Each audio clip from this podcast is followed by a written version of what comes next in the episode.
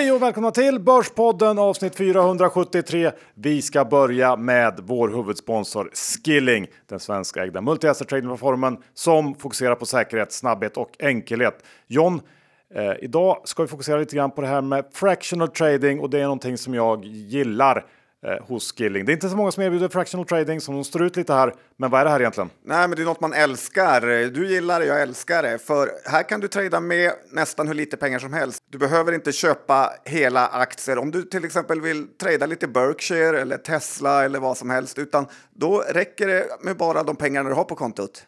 Så är det. Eh, och det här är också ett väldigt bra sätt för den som vill kanske diversifiera sin portfölj, eh, addera fler aktier och eh, då är det här ett smidigt sätt att kunna göra det.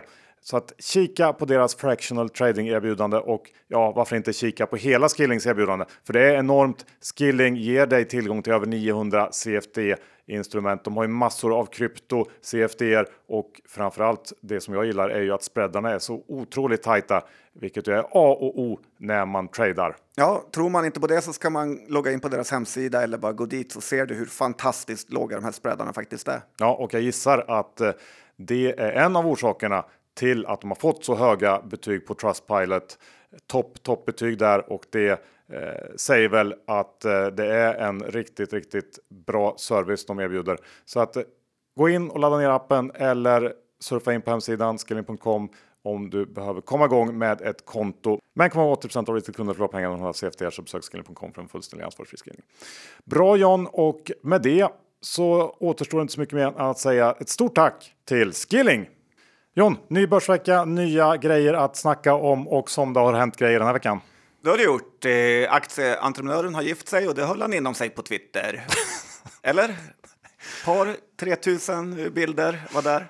Nej, det där höll han inte så väl inom sig. Men det är inte det vi ska prata om idag, eller hur? Det, är Utan det, blir inte. mycket annat istället. Ja, det ska bli om mental svaghet. Det ska bli om eh, bolag som har vinstvarnat, som kan vinstvarna och eh, även lite eh, spännande case och hylla en del vd som har lagt av. Vi är denna vecka sponsrade av Dagens Industri och har ett riktigt, riktigt bra erbjudande från DI Digitalt. Men vi ska vänta lite med erbjudandet John. Eh, kanske backa bandet för vi närmar oss nu 20 år som DI-läsare och tycker att man kan fira på något sätt. Ja, men det finns ju en anledning att vi är bäst av det bästa av det bästa. Och det har inte kommit gratis, det har kommit av att plöja enorma mängder finansmedia. Och Dagens Industri är ju en tidning, som du sa, vi läser jämt. Ja, och det är väl kanske mer relevant än någonsin att ha en prenumeration just nu givet allt som händer där ute. Elpriser, inflation, konjunktur. Vad händer? Ja, man vill ju ha koll på läget och det får man med DI. Och nu då, det här är erbjudandet. DI digitalt för 19 kronor i tre månader.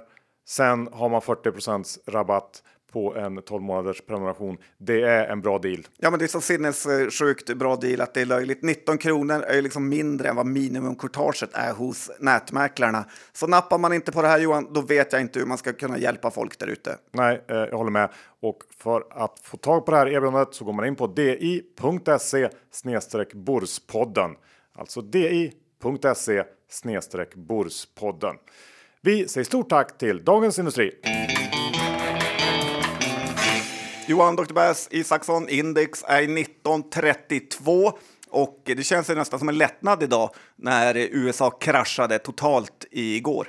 Ja, eh, jag kollade lite sen förra veckan så har ju eh, börsen hunnit studsa upp en hel del för att sen då igår eftermiddag ge tillbaks nästan hela den uppgången efter det här inflationsbakslaget i USA. Eh, och det är ju en extremt svajig och nervös börs just nu. Eh, jag måste säga att det känns ovanligt svårt faktiskt. Men Ja, det får jag lägga till där att nästan ingen man vet är ju på plus i år. Det är ju sånt ofattbart svårt eh, börsår. Ja, jag håller med. Uh, och så, ja, så är det med det. Förra veckan i alla fall, John, så pratade jag om det här med att vi skulle få en vinstvarningssäsong från helvetet inför Q3 och jag känner att jag nästan ger mig rätt direkt här. För vinstvarningarna har ju regnat in under den sista veckan här. Eh, det man kan säga till börsens försvar är väl att alla vinstvarningar så här långt också varit väldigt väntade. Det handlar framförallt om bolagen inom sällanköp som varit eh, ganska boostade under pandemin och där också stora lager byggts upp här under första halvåret och det har gjort den här avmattningen ännu mer kraftfull. Men jag tror att det är naivt att tro att det kommer att stanna där, eh, för det är uppenbart att hushållen har svängt om ganska kraftigt och nu verkligen eh, tänker efter innan kronorna spenderas. Eh, och som jag var inne på, det, det, är ju de absolut mest väntade vinstvarningarna som har droppat in så här långt. Och de har eh, faktiskt dessutom kommit väldigt tidigt. Vi har ändå tre veckor kvar av kvartalet nästan. Eh, så under kommande veckor så tycker jag att man ska vara lite extra vaksam på de bolag som eh, byggt oroväckande stora lager under första halvåret. Det som eh, PJ var inne på. Lex sin... PJ. Exakt, exakt. Och i övrigt så går det inte att vara för noggrann med att de bolag man äger ska ha en vettig balansräkning. En lägre efterfrågan och kanske lite förluster under en kortare period. Det är ju inte någon katastrof för de flesta bolag, men om man sitter på för stor skuldsättning, då kan det snabbt bli riktigt, riktigt illa faktiskt. Så det vill jag ändå skicka med alla där ute.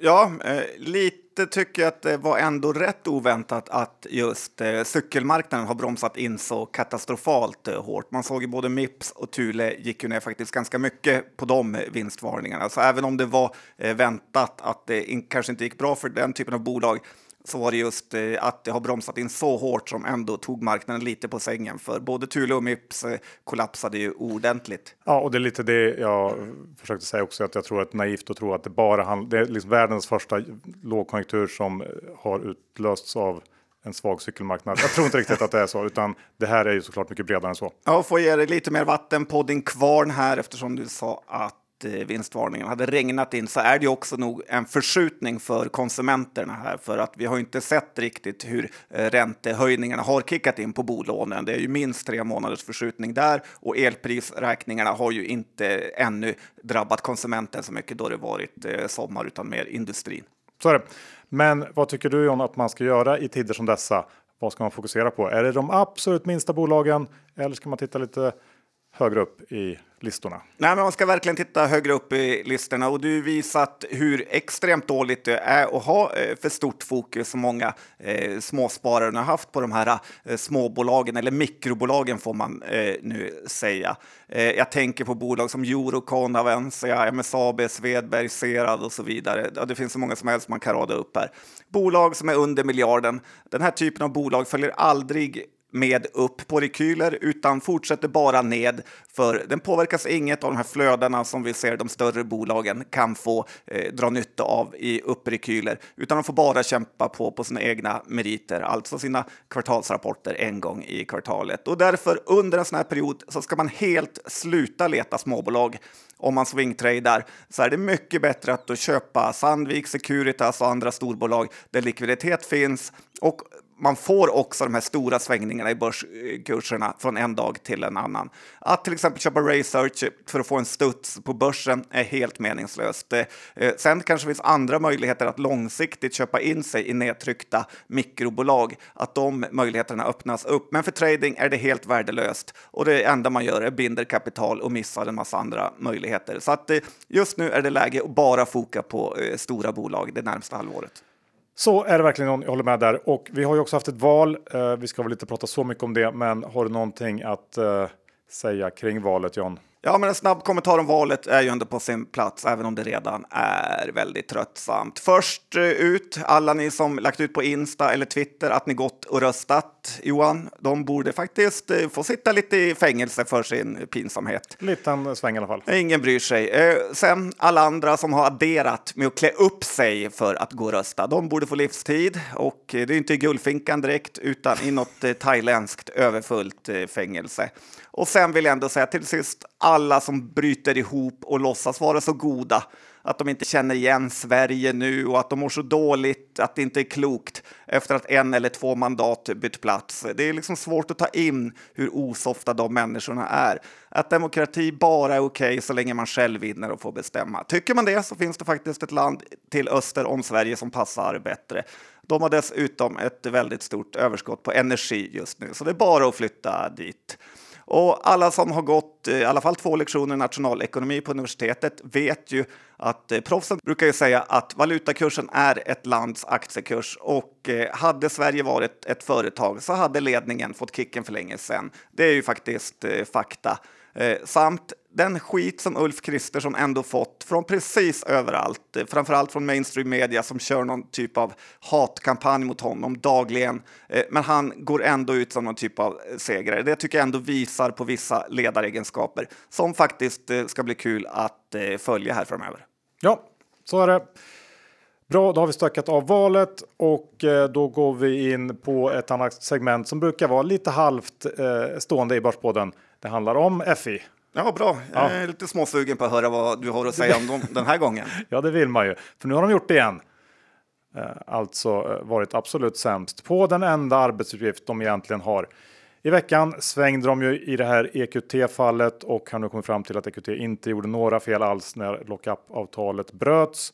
Men det är ju klart, givet alla kompisband mellan toppgänget på FI och Sveriges näringslivselit så hade man väl egentligen inte förväntat sig någonting annat. Eh, då är det ju såklart lite behagligare att ge sig på försvarslösa småsparare för att få statistiken att se okej ut. Och det här låter som att jag raljerar lite grann, men det är ju ingenting att hitta på. Om man tittar på den sista eller senaste statistiken så stod FI för 40% av den totala bötessumman som utfördats för marknadsmissbruk i hela Europa. Och jag tvivlar och det grövsta på att svenska småsparare beter sig så fruktansvärt illa. Så en idé jag har, eh, John. Ja, det här vill jag väldigt höra. Eh, det är ju att BP, alltså Börspodden, sätter upp något som vi har valt att kalla för enpetarfonden. Och det är en fond vars medel ska gå till att hjälpa oskyldiga småsparare som blivit utsatta för rättsövergrepp av FI och EBM och dömts till böter som eh, i faktiskt många fall raserar hela deras ekonomier. Eh, och kanske, kanske kan vi få någon av de här EQT-topparna att chippa in en liten grundplåt. Eh, de kan ju ta lite av alla de här miljarders miljarderna de fick när de sålde aktier som egentligen var eh, lockappade. Ja, jag tror John Dinkelspiel är småsugen att bidra där med tanke på att de kickade eh, honom ur Nordnets eh, styrelse för ja. att han hade en p-bot. Just det, han kan få sitta i styrelsen i eh, Enpetarfonden. Ja, det är lite som en Nile City. De får säga vem som är sämst i hela världen och de får inte säga sig själva. Men de sa sig själva ändå, Finansinspektionen. Faktiskt, det eh, säger ju en hel del faktiskt. Det gör det. Du, mm, det gäller ju att eh, vara stark, psykiskt stark. Ja, det går inte nog att påtala hur mycket eh, den mentala biten har med aktie och överavkastning att göra. Och, och livet i stort kanske? Ja, kanske, men då kommer man mer undan med att vara svag. Det finns antidepp och grejer som man kan få hjälp med, men det finns inte på börsen. På börsen hörde ingen skrika är ju ett klassiskt ordspråk. Men eh, jag är lite besviken både på affärsvärlden i Cary Group och på ak eh, aktiespararna när det gäller Haldex-aktien. Och jag är lite förvånad över deras mentala svaghet och måste även påtala hur stor skillnaden är på risktagare som vi och lite mer rädda eh, tjänstemän. För så här, aktiespararna fick ju panik bara någon dag innan sista dagen för att acceptera budet i Haldex och rekommenderade att man skulle sälja sina aktier över börsen för att de tyckte att budet såg ut att falla. Eh, vilket var en väldigt konstig känsla med tanke på att man just fått ett godkännande från myndigheterna, eh, alltså SAF Holland, och att eh, huvudägaren här hade hållit på och kämpat i flera år med att eh, få ta över det här bolaget och att man dessutom eh, levererade en kanonrapport eh, men i och med att eh, aktiespararna gjorde så här så föll aktien till 61 kronor eh, bara någon dag innan bud eh, 1 löpte ut där. Och så två dagar senare så stod det klart att budet höll och man fick 66 kronor. Och det är faktiskt ganska många procent årligen i förlorad avkastning som man inte riktigt har råd att missa. Och nu här i, bara i dagarna så fick Affärsvärlden lite panik i Carry Group och rekommenderar sina läsare att sälja carry över börsen eh, för att risken finns att AMF eh, fonder och eh, resten av det gänget kommer tacka nej till det höjda budet på 70 kronor och då tappade aktien ner till 64 när budet är på 70 kronor. Och att eh, göra så här bara för att man är styrd av rädsla är ett extremt bra sätt att gå miste om överavkastning. För om man vill tjäna pengar i den här världen så får man mer tänka som ett bettingbolag. Man får tänka visst om budet på Kari eh, faller kommer aktien att falla ordentligt, kanske från 65 till 40 och det är dåligt. Men risken för det med all eh, den info vi har nu är ju ändå att det är väldigt låg risk eh, för det. Styrelsen har ändrat sig, budkommittén har ändrat sig och börsen har fallit mycket.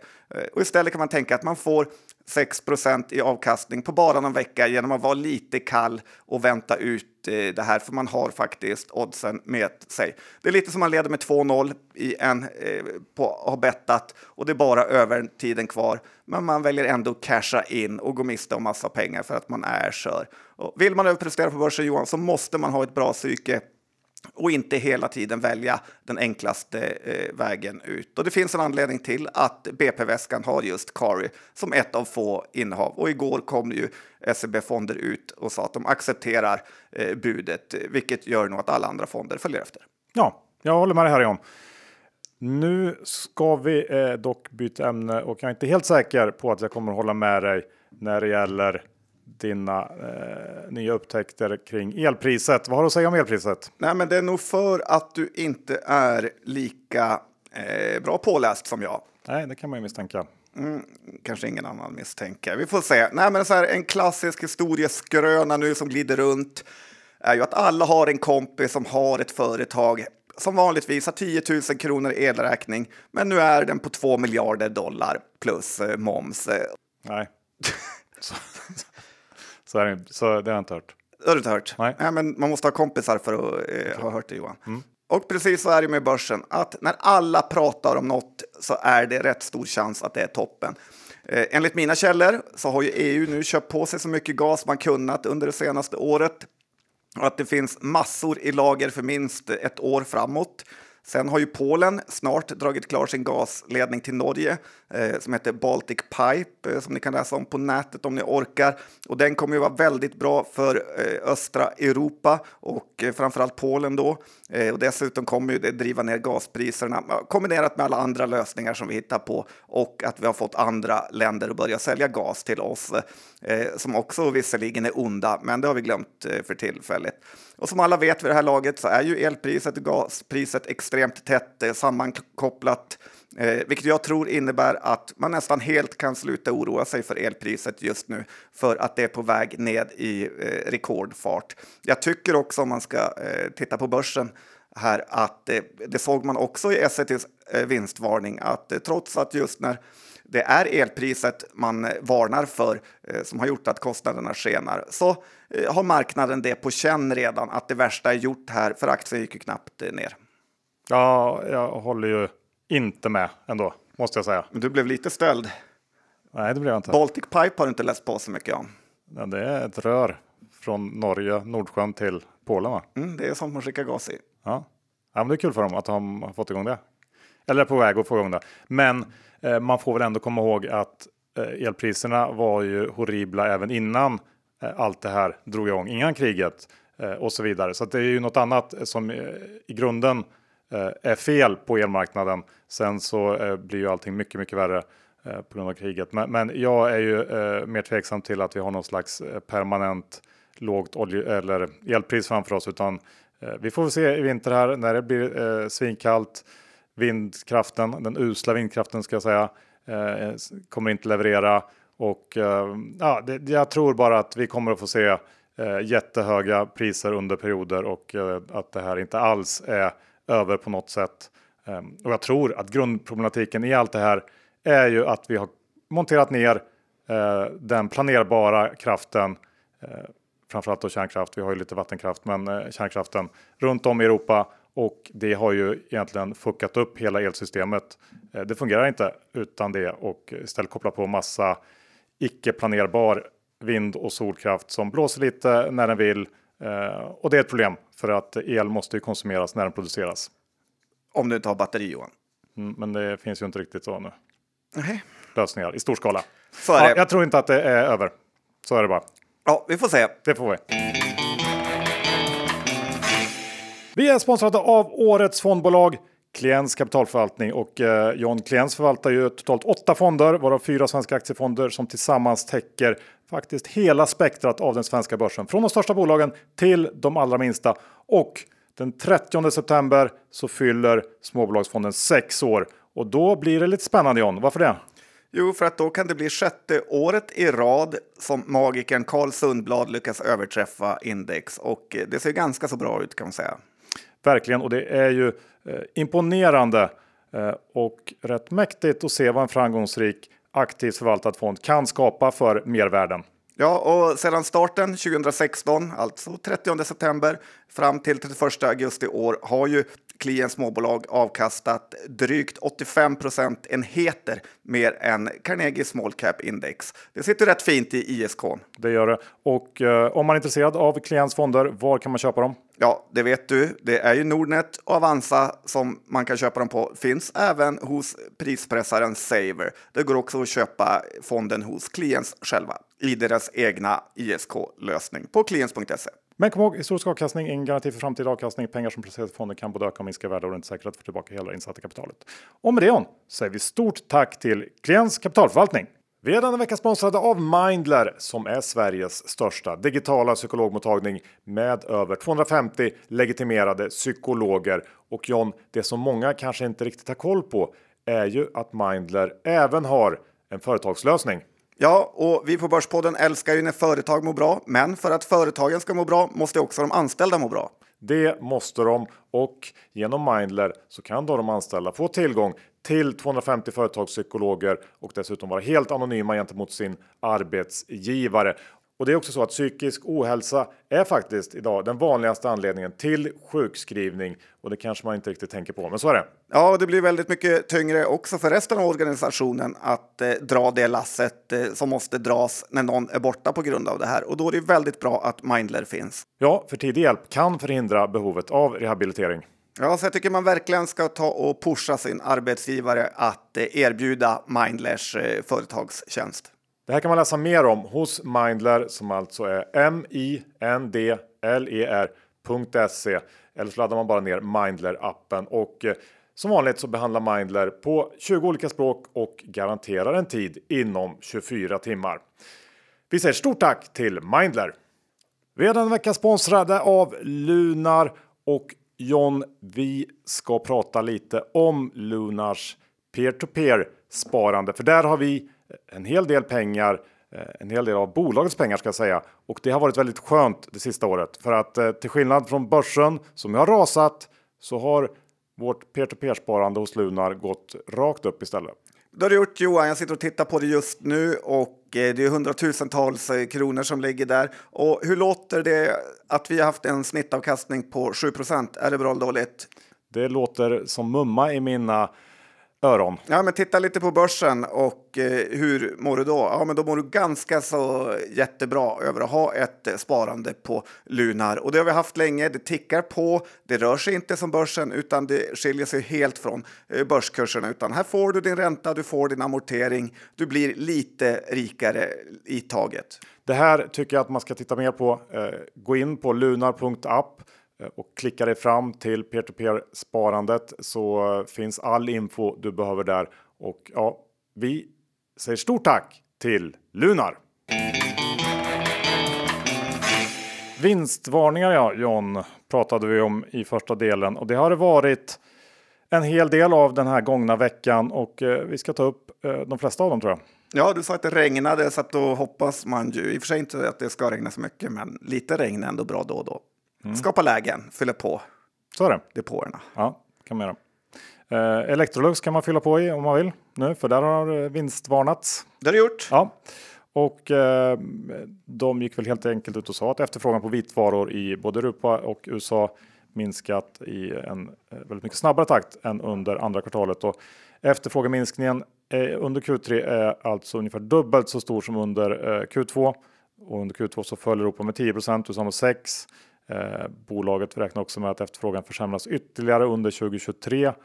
Och tittar man på eh, Electrolux försäljning så säger de själva att ungefär hälften kommer från att maskiner går sönder och måste bytas ut medan resten då kommer från mer planerade utbyten och såklart då nybyggnation. Och inom nybyggen har man sett en avmattning eh, och där kommer det väl allt, av allt att döma fortsätta försämras och konsumenterna har ju också då börjat vänta med de här planerade utbytena Eh, dessutom så har vi också den här situationen med höga lagernivåer hos återförsäljare. Det har förstärkt nedgången ytterligare. Eh, Electrolux gick ju inte ut med några siffror i den här vinstvarningen utan de eh, nöjde sig med att eh, konstatera att resultatet kommer att minska betydligt jämfört med Q2. Det är ju väldigt svårt nu att försöka prognostisera Electrolux resultat det närmaste året. Men jag känner mig ju inte ändå alls sugen på att börja fiska här. Vi står ju framför en period som kommer att bli riktigt tuff för det här bolaget och de har ju inte heller en helt obetydlig skuldsättning. Så att nej, jag avvaktar när det gäller Electrolux. Ja, men det är konstigt med vinstvarningar när de säger att det avviker eh, från marknadens förväntningar när aktien knappt eh, gick ner och var väl under vissa perioder till och med upp under den här dagen, de vinstvarnar. Så att eh, det är väldigt, väldigt väntad vinstvarning. Ja, den är väl ganska blankad också om jag inte minns fel. Borde vara det. Så att det, det är ja, väldigt väntat. Sen har vi då de här cyklarna, cykelbolagen Thule och Mips, bägge två eh, vinstvarnade. Uh, Får skicka en liten gratulation till uh, de som köpte ut Hövding. Kan inte vara det krispigaste utköpet just nu. Nej, det är väl inte jättehärligt. Det var väl han uh, Joel, vad heter han, Eklind? Precis, han jag satt bredvid på, i Lund.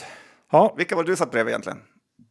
Ja, jag satt ju i det här liksom hjärnorna bakom bordet hade de kallat det tydligen.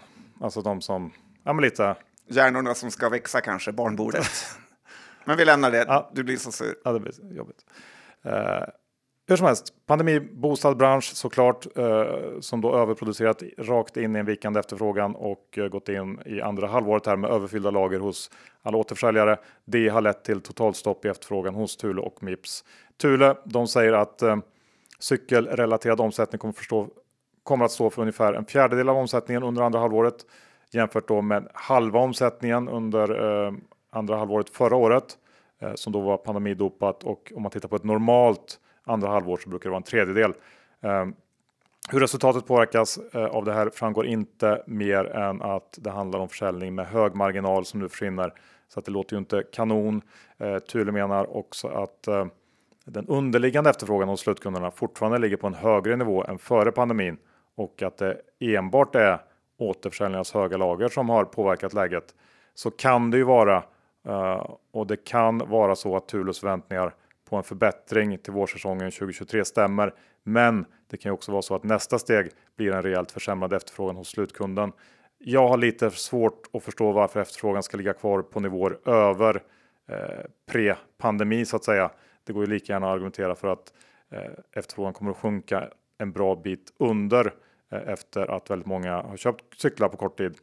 Eh, dessutom så har jag också väldigt svårt att se att resterande delar av Thules sortiment kommer att gå jättebra Eh, in i kommande elkrisvinter. Du kanske tror eh, annat här då. Men, men, eh, du är inte så sugen på den här, man kan bo i ett tält ovanpå sin bil? Nej, jag är ju inte det. Och 10 000 för en takbox från Kule, Thule eller att kunna betala elräkningen. Jag tror ändå att de flesta väljer elen här. Så att ja, ja, det känns ju tufft för Thule kortsiktigt. Ja. Sen är det klart att de kommer att fixa det här, men, men äh, frågan är när det, ser som mörkast ut. Ja, det känns ju väldigt tidigt. Det här är nästan lite solnedgångläge. Det känns eh, lång tid kvar innan det blir eh, som mörkast för Thule. Ändå mest imponerad av dig som orkar verkligen sätta sig in i allt det här corporate bullshit de kommer med om olika eh, leverantörer hit och dit och lagernivåer. Man vet att de knappt vet något själva. Jag blev lite förvånad just med det här när de hävdar att, ändå, att slutkunden ändå köper på cyklar som bara den. Jag är ju tveksam till det. Verkligen. Låter lite konstigt. Mips eh, kom ut med sin vinstvarning dagen efter Thule och då hade ju Mips vd faktiskt hunnit med en ganska stor intervju. Det är samma dag som Thule vinstvarnade eh, Eh, och då fick ju eh, Mips vd frågan om vinstvarningsrisken. Eh, men då, då fanns det tydligen ingen anledning att vinstvarna, men den bedömningen förändrades då några timmar senare. Hur som helst så säger ju Mips ungefär eller mer eller mindre samma sak som, som Thule Eh, och inte några siffror går de ut med heller. Och ja, det, det, är väl ganska mycket Eh, oklart hur det kommer att slå, men mer än att det blir väldigt illa för Mips i ett antal kvartal. Same same but different, det får man säga. Lite är det, tycker jag man ser hur viktigt det är att ha bra IR-avdelning och IR-funktion. För Mips gick ju ner 15 procent på att Thule vinstvarna och eh, sen medan Thule gick ner kanske 5, 6, 7 procent. Och eh, igår fortsatte ju Mips då ner ännu mer när de fick vinstvarna på riktigt. Så att, eh, Eh, sen är väl Mips betydligt högre värderat än Thule med. Ja, och jag antar att IR-avdelningen fick någon slags eh, generalpanik efter intervjun i DI. Eh, och sen snabbt ut med vinstvarning. Ja, Lite ja, märkligt, men, ja, men. Mm. ja, då var det väl ändå bra agerat. Ja, eller så skulle han inte gjort den här intervjun kanske. Kanske inte, Nej. som man brukar säga. Ska vi, ha, vi bara slänger in Essity här också. Jag vet inte, de kallar det ju inte riktigt själva vinstvarning. Jag tycker att det här var en vinstvarning. Mange Groth gör allt för att mörka och ljuga. Och jag tycker att den kom lite, liksom, flöt lite under radarn under hela gårdagen. För den kom ju gårdagen, under gårdagen då, den här, det här pressmeddelandet om att eh, kraftigt ökade kostnader för el, gas och råmaterial från och med juli kräver nya omfattande prishöjningar. Eh, det är ju en vinstvarning. Det är det. Ja. Och alla som har följt Essity vet ju hur förtvivlat lång tid det i alla fall historiskt sett tagit för det här bolaget att trycka ut prishöjningar för att kompensera för den här typen av kostnader. Ehm, ja, ja, ja, eh, Man vet ju att ICA-handlarna har ju redan höjt priserna på butikshyllan, men lurar Essity och köper billigt av dem fortfarande. ja, det känns lite så faktiskt. Eller man vet inte det, men det är en liten spekulation man har. Ja, eh, aktien som du var inne på gick ju inte ner eh, nästan någonting igår på det här beskedet så att det kanske är inprisat eller att man eh, inte tycker att det är så farligt. Jag vet inte. Jag tycker att det kändes eh, som jag sa, solklart att man kommer att missa rejält på Q3 nu. Vi får se, men in i Q3 tänker jag ju inte späcka på S1 i alla fall. Trots din som pissoar-spaning. Ja, men jag sa väl där att när Mange Groth får kicken och eh, man kan hitta någon som fokar på aktieägarvärde. För i eh, de här bolag som säljer mycket i dollar på 232 svenska kronor är ju Essity för billigt på lite längre sikt. Men man måste styra upp aktieägartänket där. Ja, man får nog göra det faktiskt. John, nu ska du få prata lite. Hade du någon... någon eh, Nej. När vi är nu inne på vinstvarningar. Ja, så kan jag väl ta upp ett bolag som eh, kan vinstvarna, för, som inte liksom ligger inom det här väntade gänget som vi ändå har sett. eh, För att eh, det är alltid lite tråkigt när vinstvarning kommer och så blir det ett non-event eh, eh, Eh, som vi har sett i Elux och i Essity. Eh, Till exempel om Stora eller SSAB och andra industribolag vinstvarnar så kommer det nog inte hända så mycket. Men jag har hittat en liten goding här i till exempel Scandi Standard skulle kunna vara ett bolag som man ska lite chansblanka här inför en vinstvarning. För att det är ett bolag som gör av med väldigt mycket ström för att hålla alla de här små kycklingarna varma. Och tittar man på deras eh, årsredovisning så är 60 procent av deras energiförbrukning ren el, vilket har ju varit den absolut eh, dyraste energikällan under Q3. Och eh, det här är ju verkligen en smäll som aktiemarknaden inte vill se för eh, Scandi som just eh, har ju kommit tillbaka och levererat eh, en hyfsat fin rapport här nyligen. Så jag tror man ska ändå vara rätt försiktig med Scandi Standard-aktien för eh, det här straffet som aktien skulle få av aktiemarknaden kan nog bli ganska hårt, även om det kan vara kortsiktigt med eh, högre kostnader för elpriser som vi pratade om i första delen här. För Scandi Standard har ju snart osäkerhetsmoment i varenda del i sin lilla business och det gillar inte börsen. Såg också i deras årsredovisning här att det går åt 6,7 liter vatten för varje kilo kyckling som eh, framställs, vilket inte känns så jättemiljövänligt eh, heller. Inte så jättemycket ändå. Kan de dricka så mycket de här små kycklingarna? Jag vet inte, Kanske ska tvättas och gräs. Ja, det hoppas jag faktiskt att de gör. Ja, ja nej, det, eh, nej, men jag håller med. Det, det är klart att, och det är ju ett bolag som har en tendens att sätta sig i härvor så att det vore ju inte konstigt om de satte sig i en till härva. Så, Nej. nej. och just industrin kommer ju ha tufft med att man vet inte vilka typer av bindningstider och eh, avtal som de här eh, industribolagen Nej, har på sina avtal. Så att det kan komma eh, smärre chocker längre fram av bolag som man tror har klarat sig och tvärtom. Det håller jag med.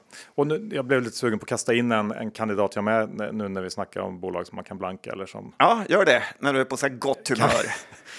Är det inte någonting fel på börsen som värderar Nilan-gruppen på all time high nivåer när konsumenten eh, grinar och skriker och eh, alla andra, alla retailbolag går jättedåligt. Men Nilan-gruppen ska tydligen vara på all time high. Ja, det är också en sak jag har funderat på. Däremot blir man ju alltid lite orolig eh, att det är något man inte förstår eller att det är någon som ligger och lurar i vassen. Men med inget sånt i eh, sikte så känns den väldigt högt värderad. Tror mer eh, bra Q2 eh, och sen tvärstopp in i Q3. Finns det möjlighet för det? Eller risk kanske? Om man Ja, beror på om man är blankare eller långare. Ja, ett varningsfinger där, Nilongruppen. Kom ihåg det. John, eh, Vitrolife har det varit ett snack om här mm, sista veckan, för där har den mångårige vdn eh, annonserat Thomas sin, Axelsson, om du glömt bort vad han heter. Sin eh, pension. Ja, what's the secret sauce brukar man ju säga i USA när saker går bra och lite den frågan kan man ju ställa Vitrolives vd här som eh, nu går i pension. Thomas Axelsson hoppar av vid 63 års ålder och det tycker jag ändå är ganska trist att en sån här överpresterare lämnar så tidigt. Börsen tyckte att det var jättetråkigt eftersom aktien tappade nästan 15 procent på det här. Eh, jag gissar att han själv är lite nöjd på sin kammare hur högt värderad han varit av marknaden och eh, jag hoppas faktiskt han tar väldigt många styrelseuppdrag nu vid sidan av golfspelandet för man vill inte se en sån här talang bara göra ingenting.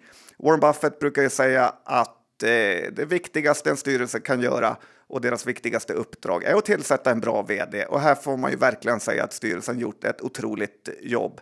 Men man kanske ändå borde sockrat dealen för att få Thomas att jobba kvar några år till.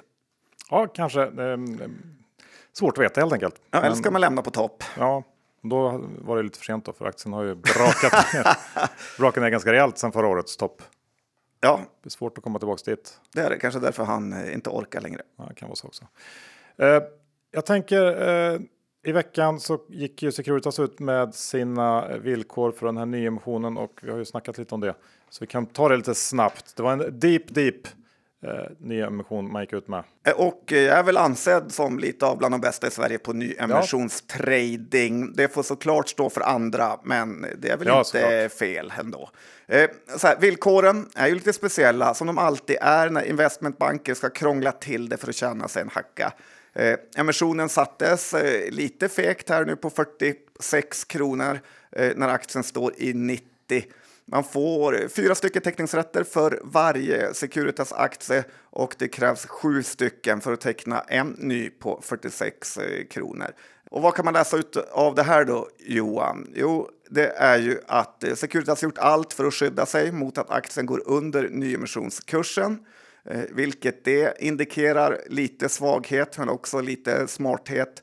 Eh, Dessutom så kommer det komma ut en enorm mängd av teckningsrätter. Man får fyra stycken per aktie och det här gör ju att det är nästan givet att det kommer sätta press på aktien under själva emissionsperioden. Och eh, kombinerat med eh, möjligtvis en svag börs kan det här bli ett perfekt tradingläge i slutet av nyemissionen och plocka upp Securitas som en swing trade. Och eh, villkorssetupen här känns ju eh, nästan som att man vill sänka aktien lite grann i äkta EQT-style för att kunna köpa mer. Eh, men jag kommer berätta för lyssnarna när det är dags att trycka på avtryckaren. Ja, men vad härligt. Jag, håller med om beskrivningen där. Tycker eh, att sista du sa där, det känns ju också som att de här eh, gubbarna eh, som sitter längst upp i ägarlistan, EQT, Latour, Sjöling, de skulle nog inte bli jättebesvikna om de fick köpa lite aktier på 40, vad var det, 46? Nej. Eh, så att eh, de har ju dessutom garanterat eh, emissionen till stor del. Ja, Eh, Så de hoppas säkert på att eh, en del missar det här och eh, att de får komma in där. Så att det, man ska absolut, om man inte vill köpa så ska man i alla fall se till att sälja sina teckningsrätter det ska man göra Ja. första dagen. direkt. Du, eh, ska jag säga någonting om Kambi den här veckan? Ja, men du har ju nästan aldrig pratat om dem. Är Alltså, det jag ett inte- nytt bolag på börsen eller? Har du läst få- på? Nej, men ska det vara så? Eh, då, då skiter jag i det. Jag vill inte ha något sånt där skitsnack. Okej. Nej. Ja, men- Så vill du eller vill du inte? ja, men jag vill. Ja. Eh, Eftersom du har lurat in mig. är det jag som har gjort det? Lite så. Finns det någon annan kille också som... Det finns det. Ja. Kambi slog ju till med ett lite större förvärv eh, här förra veckan och det mottogs såklart med enorm besvikelse av marknaden. Eh, många hade ju hoppats på ett eh, Kambi-bud eh, och ehm, de blev då övertygade om att det är kört på den fronten. Det tror jag inte alls att det behöver vara, men nu ska vi fokusera på det här Shape Games som bolaget Kambi köpte heter. Det är en front-end specialist, det vill säga de utvecklar den del som slutkunden ser och interagerar med. Och det här gör att Kambi får ett bättre och bredare erbjudande och kommer att kunna vara ännu snabbare med att leverera en sportbok till en operatör och kunna göra den här integrationen ännu bättre. Eh, Och Shapes lösning kommer att säljas både standalone och i paket med Kambis övriga tjänster. En del av eh, den senaste tidens inhouse-trend handlar ju om att operatörerna säger sig vilja ha större möjligheter att differentiera sig mot kund. Ur den aspekten känns ju det här som ett logiskt förvärv för nu får man som operatör då ännu bättre verktyg att göra just det. Shape har ju också en hel del intressanta kunder som Kambi inte har och eh, vice versa. Det borde finnas möjlighet här tycker jag att generera nya avtal eh, där. Sen har jag läst en del kommentarer som kritiserar det här förvärvet som för dyrt. Men det undrar jag om det verkligen är. Shape omsatte 7,6 miljoner euro med ett eh, ebitda-resultat på 2,8 miljoner euro förra året och ska då leverera en tillväxt på 100 i år. Eh, det är lite drygt ett kvartal kvar av året och jag utgår från att man är ganska säker på den prognosen. Eh, det innebär då att de omsatt, omsätter 15,2 miljoner euro i år, eh, kanske gör runt 6 miljoner euro i ebitda. Skulle kunna bli ännu mer om det här bolaget eh, skalar lite grann. Och för det här då så betalar man 38,5 miljoner euro eller 6,5 gånger ebitda och då för ett bolag som växer med 100% Sen finns det ju en prestationsbaserad del av köpeskillingen som är max 39,6 miljoner euro. Den kan falla ut om ett par år enligt Nylén, men för det ska hända så måste ju bolaget växa en hel del till. Så man kan ju bara höfta här att eh, om Shape går från 100 tillväxt i år till 40 nästa år och 20% året efter det, då landar vi på någonstans 25,5 miljoner euro i omsättning om två år och antagligen en bra bit över 10 miljoner euro i vinst. Och eh, det skulle i så fall då innebära, innebära att man betalar 78 miljoner euro för 10 miljoner i vinst. Det är ju inte så dyrt utan faktiskt ganska billigt om man ser det så. Nej, mycket number crunching där. Ja. Lite är man väl trött på deras tidigare förvärv de gjorde eh, som inte har riktigt eh, levererat. Nej, det var ju en helt annan sak det här e-sports eh, Eh, grejen och eh, det håller jag med om. Det kändes ju eh, mindre kul. Så Nylén är ju liksom inte känd som någon Ola Rolén i eh, förvärvs... Hela, ja, och får jag bara säga, eller hade du något mer? Eh, ja, jag tänkte bara avsluta med att um, den här stora kassan som Kambi faktiskt suttit på väldigt länge. Den tappar ju 10% i värde varje år i dessa tider så att jag kan väl tycka att som, som aktieägare så är det väl mycket bättre att det kapitalet sätts i arbete istället för att inflateras sönder. Och uh, jag tycker att det här ser ut att vara ett bra förvärv, strategiskt eh, vettigt och uh, nu hoppas vi som äger aktier på några avtal för det är väl det som egentligen behövs. Ja, så är det. Men just nu får man, jag vet inte om du ska säga något om Kindred också, men just nu får man väl säga att i kampen mot Kambi Kindred så är det eh, Kärnström som faktiskt eh, är eh, vinnaren. Så här långt verkar det vara så och han gav ju ett litet tjuvnyp här på morgonen till Kambi och Ström kanske. Jag vet inte. Det gjorde han. Han sa att deras sportsbok utvecklades väldigt eh, bra. Kändes som, lite som en ganska ordentlig diss. Inte riktigt kompisrelationen man trodde att de hade. Nej, eh, lite märkligt kan jag tycka. För Kindred har ju kapitalmarknadsdag idag och gick då ut med dels preliminära siffror för Q3. De, de såg helt okej okay ut, omsättning i linje och eh, lite bättre resultat än, än förväntat. Eh, under Q3. Då. Och, eh, det här återtåget i Nederländerna rullar på bra. Kindred är på god väg att nå en 15% i marknadsandel till årsskiftet som man eh, varit ute efter. Eh, sen var det då lite finansiella mål för 2025. Man ska omsätta 1,6 miljarder pund och eh, göra 21-22 i marginal på det. Eh, det finns inga estimat så långt i framtiden, men det ser väl okej ut om man jämför med 2024 estimaten. Samtidigt är det lite trist att man först 2025 kommer upp i samma nivå resultatmässigt som under 2021. Men i övrigt så, så noterar jag att Kindred räknar med att kunna minska kostnaderna med 30 eh, när man är helt klar med sin egna sportbok och lyckas man som det så eh, känns det som ett bakslag för alla oss Kambiägare ändå. Det tycker jag inte låter så kul. Att det skulle gå att göra så enkelt. Ja, men lite svårt att eh, tro på det med tanke på hur usel Kindred Sportsbok har varit i Frankrike där de har kört den själv. Så att, eh, det är mycket tjuv och rackarspel som man säger.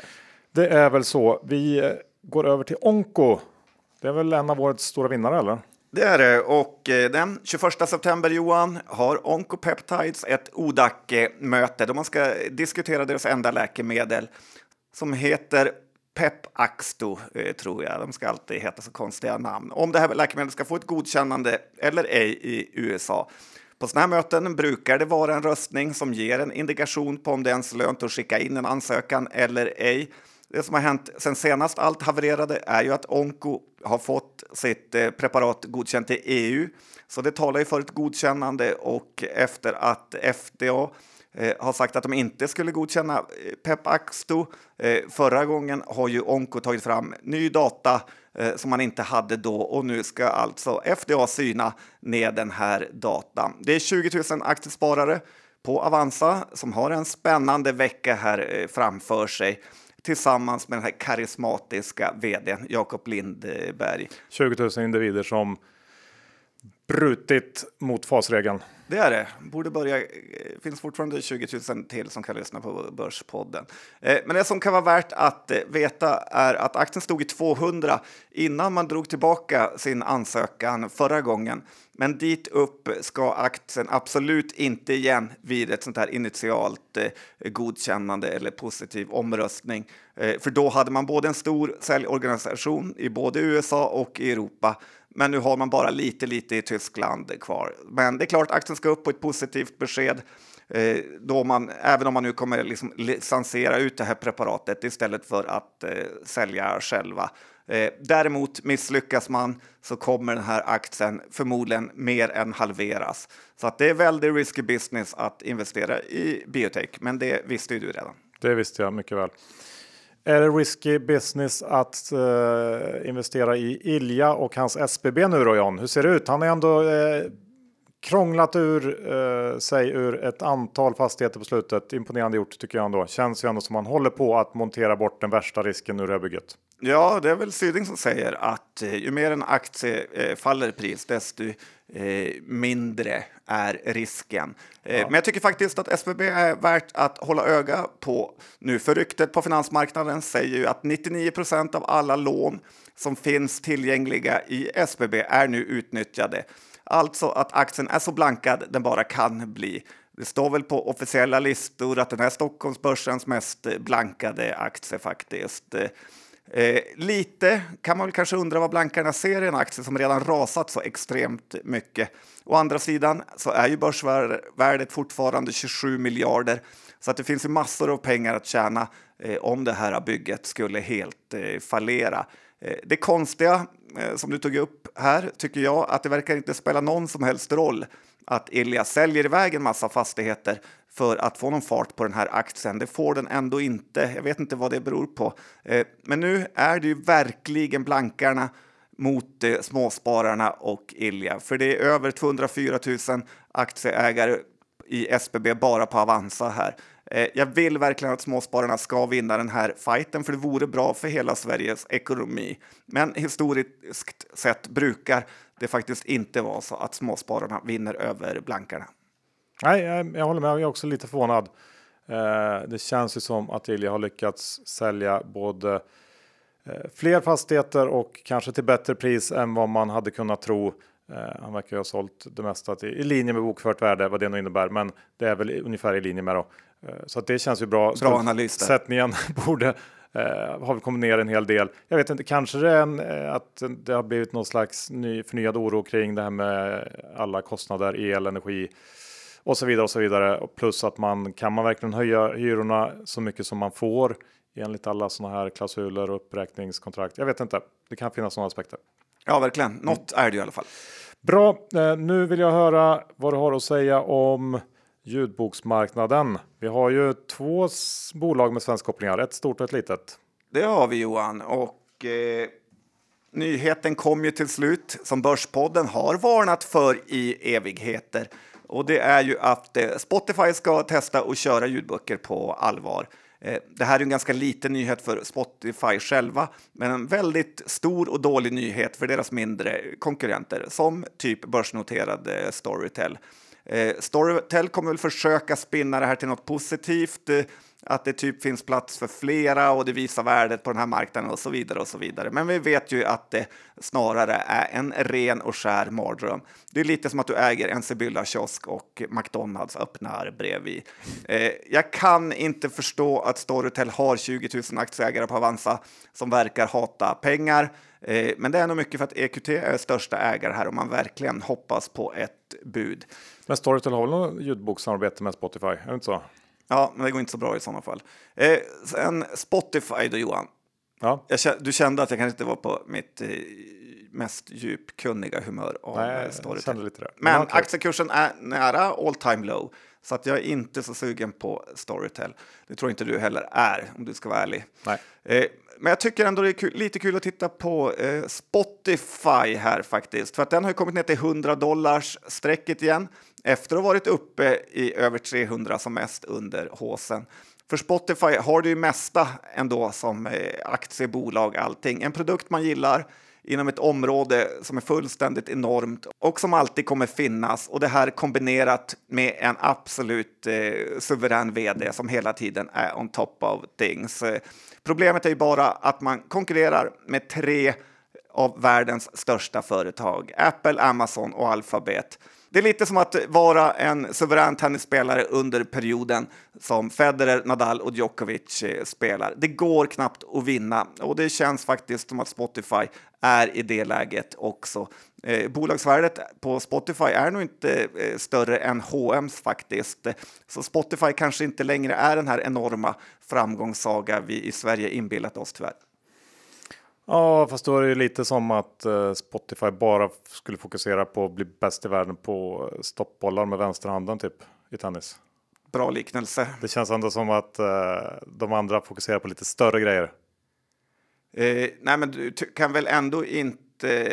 Eller du kan väl ändå hålla med om att Apple Music, Youtube och eh, eh, vad Amazon nu har är ändå rätt tuffa konkurrenter att kämpa mot. Ja, både och. Men med att de har, de har sitt absoluta fokus på lite andra marknader kanske och inte, inte lägger all sin kraft på just eh, musiken. Men eh, vem vet, det kanske kommer.